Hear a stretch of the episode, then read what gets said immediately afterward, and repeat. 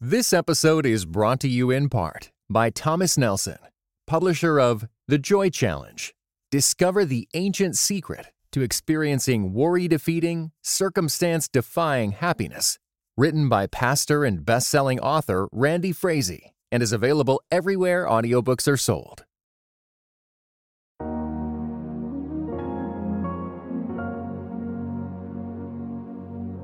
Hi, my name is Jemar Tisby. I serve as the president of the Reformed African American Network, and I do some work with Reformed Theological Seminary on their African American Leadership Initiative as well. I want to talk to you about a brief biblical theology of race. Actually, ethnicity is probably a better term, but I'll get to that in a minute. Now, what I find is when we talk about race, some Christians get a little nervous. Like, are we taking our cues from the culture here? Is this really something that the church needs to be talking about? Well, that's a valid concern. We need to think about making sure that we're leading with the Bible and, and filtering everything we say, think, and do through Scripture. At the same time, as Christians, we believe the Bible speaks to every issue of life and all of life, including race. And so we do need to talk about this. And actually, the Bible does talk about it. And so my goal here is simple. I want to demonstrate that from the very beginning, race and ethnicity, a diverse group of people, the church has always been in God's plan. This isn't just some passing fad of the society today. Rather, this is embedded in God's plan of redemption from Genesis through Revelation, and we get the privilege of living it. So before we can really talk about race or ethnicity in the Bible, we've got to make some distinctions. When we hear that term race as 21st century Americans mostly, we have certain categories that we think of. And when we're talking about race in our context, it's really a social construct. And what I mean by that is race was an invention due to certain social and cultural and really economic factors. Uh, folks who wanted more money, more power, more influence, invented this concept of race in order to separate people and create unnatural divisions that would keep certain people in power and socially dominant, and it would marginalize other people. Now, race in the United States has a lot to do with some very superficial things, things like skin color, facial features, hair texture, all of these things that really make no difference at all, but they're visible cues. And because it's socially constructed, it has taken on meaning in our culture. That's important to understand, but it's also important to understand how the Bible talks about race. The Bible does use that word, race, R-A-C-E, but it uses it in a much different way than perhaps we're used to hearing in the broader culture. When the Bible talks about race, it talks about race in a couple of ways. It talks about one race. So if you go to the Bible and look at Acts 17, 26, it says, and he made from one man every nation of mankind. And he made from one human being every nation of humans. And so what that's getting at is this idea that we have a common ancestry. Biologically, we're from the same people. We are the same species all of these distinctions that we use to divide and categorize one another really don't have much relevance if you think about it. We are one race. We're the human race. And we have much more in common than we do different. And that's how God created it. But the Bible speaks about race in another way as well. The Bible speaks about being two races. If you go to another passage of scripture, 1 Peter 2 9 says this, but you are a chosen race a royal priesthood, a holy nation, a people for his own possession, that you may proclaim his excellencies of him who called you out of darkness and into his marvelous light. So the Bible calls a certain people, a chosen people, a chosen race. What that's getting at is not a physical distinction like we're used to thinking about. It's a spiritual distinction. Being a chosen race means by God's sovereign grace in election, he has chosen some unworthy sinners to be redeemed by the blood of Jesus Christ. And we then, who have believed in Jesus, are that chosen race.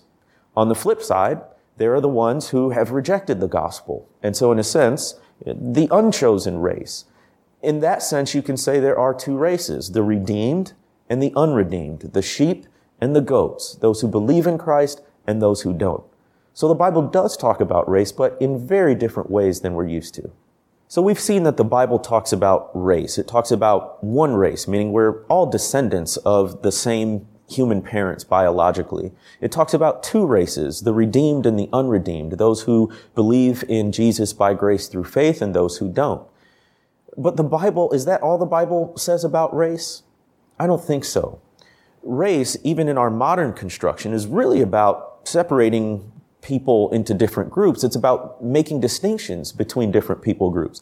And the Bible does indeed make distinctions between people groups, but it doesn't do so using this term race. It much more often uses the term ethnicity. Now, ethnicity in the Bible is a, is a broad and elastic term. It encompasses lots of things. It, it, it could encompass physical features to some extent, but much more common, it talks about geography, language, family of origin, even diet to some extent. By far, the most prevalent categories within this concept of ethnicity are geography, where you're from, and ancestry, who you're from. And so the Bible speaks all the time about Canaanites and Cushites and Egyptians, Jews and Greeks and lots of other people. It's important to realize that when you read the Bible, you understand that the world of the Bible is thoroughly multi-ethnic. It's extremely diverse in all kinds of ways. But it's this term and this concept of ethnicity that the Bible uses to mark distinctions between people groups. But understand this. Even though there's a distinction between people groups, that doesn't mean any particular group is better or worse than one another in an ontological or an existential sense to understand this concept better, we need to think about the theological principle of the imago Dei, or the image of God. And this goes all the way back to Genesis 1. In Genesis 1, 26 and 27, it says this, Then God said, Let us make man in our image, after our likeness, and let them have dominion over the fish of the sea, over the birds of the heavens, and over the livestock, and over all the earth, and over every creeping thing that creeps on the earth. Then in verse 27, it goes on to say, So God created man in his own image. The, in the image of God, he created him. Male and female, he created them. From these verses and many other passages in scripture, we derive the idea that all people have equal dignity and worth in the sight of God no matter your ethnicity, no matter the distinctions between people groups, you are made in the image and likeness of God. And for that reason and that reason alone, you are worthy of respect. You are worthy of significance. You are worthy of dignity. So understand that even though we make distinctions between people groups, it's not saying that one group is better or worse than another because the image of God gives us all equal value in the sight of God. But I started by saying we're going to give a biblical theology of race. So we need to walk through the Bible and demonstrate that God has always had it in his plan to include an ethnically diverse people in his body of believers. It starts all the way back in Genesis 3:15. The proto-gospel or the first gospel says this, I will put enmity, God is speaking to uh, the serpent. I will put enmity between you and the woman, and between your offspring and her offspring. He shall bruise your head, and you shall bruise his heel. Now, notice in that there's this promise that one day this Redeemer, who in Genesis is yet mysterious and unknown, will one day conquer Satan and sin and evil in the world. Notice also that there's no limitation in terms of ethnicity, that this would belong to one particular people group, at least not defined by ethnicity. Then you keep proceeding. You can go to Genesis 12 and the blessing of the covenant to Abram. In the first few verses of Genesis 12, it says this, Now the Lord said to Abram, Go from your country and your kindred and your father's house to the land that I will show you. And I'll make of you a great nation, and I'll bless you and make your name great, so that you will be a blessing. I will bless those who bless you, and him who dishonors you I will curse. And in you all the families of the earth will be blessed. That all the families of the earth includes people from every different ethnicity that you can think of. God's plan of redemption isn't complete until he has gathered to himself a diverse people representing all kinds of ethnicities. It goes further. Looking throughout the Old Testament, you can look at a passage like Isaiah 2:2, which says, It shall come to pass in the latter days that the mountain of the house of the Lord shall be established as the highest of the mountains, and shall be lifted up above the hills. And who shall flow to it? And all the nations shall flow to it. All the nations, again, is this idea of these different people groups coming together to the mountain of the Lord to worship our most holy God. Now, I could name other Old Testament passage like, passages like Isaiah 11, uh, the Psalms all over the place, Psalm 67, 68, 117, and on and on and on it goes. But let's look at the New Testament. Do you remember Simeon in the temple? Simeon is this old saint who's, who's been hanging around waiting for, it says, the consolation of Israel. And when Jesus is presented at the temple, this is what Simeon says in the book of Luke. Lord, now you are letting your servant depart in peace, according to your word. For my eyes have seen your salvation that you have pre- prepared in the presence of all peoples, a light for the revela- for revelation to the Gentiles and for the glory of your people, Israel. Notice Simeon is saying all peoples, a light to the Gentile as the Gentiles as well as to Israel. The gospel from the very beginning is meant for all people. And now with the arrival of Jesus on the scene, we begin to see how God's plan of redemption reaches beyond this ethnic category of the Jewish people and into the Gentile world. But Jesus himself speaks to it as well. In Matthew 4, when Jesus uh, begins his ministry, he quotes from the book of Isaiah and he says, the land of Zebulun and the land of Naphtali, the way of the sea beyond the Jordan, Galilee of the Gentiles, the people dwelling in darkness have seen a great light. And for those dwelling in the region uh, in the shadow of death, on them a light has dawned.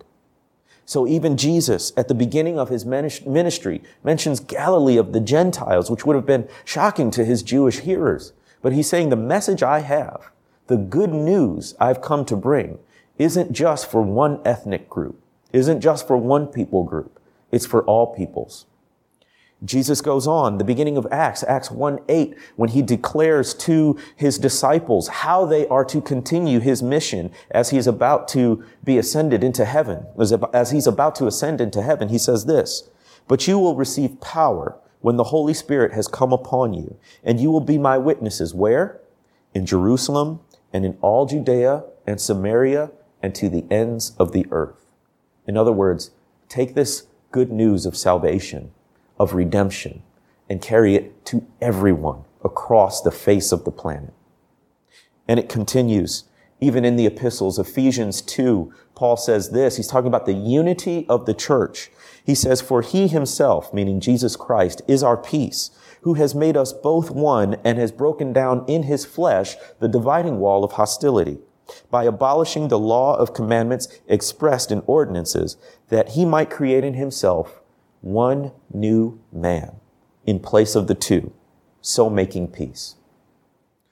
In place of the two, meaning Jew and Gentile, which by the way, the separation between them was not primarily ethnic, it was primarily spiritual.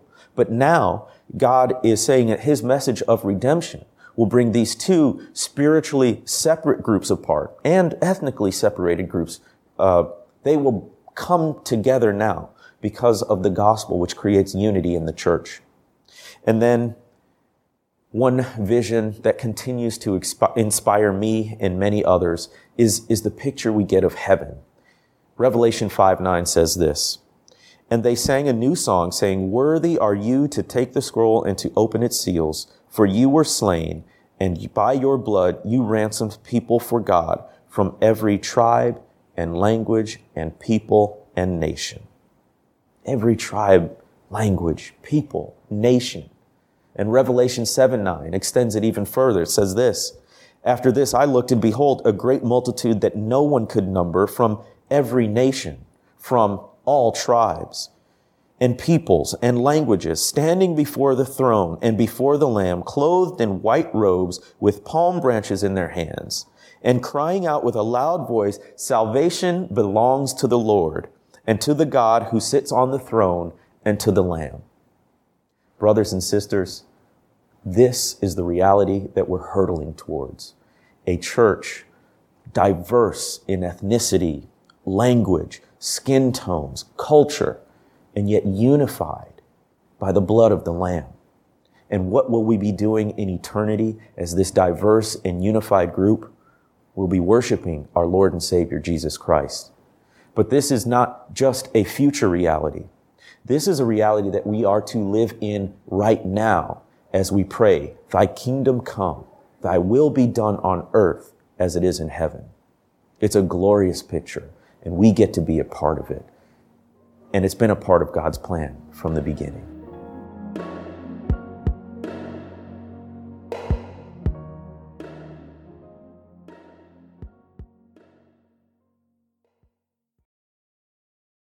This episode was brought to you in part by the audio adventure series Discovery Mountain. Help your kids fall in love with the Bible. Each true to life adventure story will draw them closer to Jesus. Visit discoverymountain.com/ct.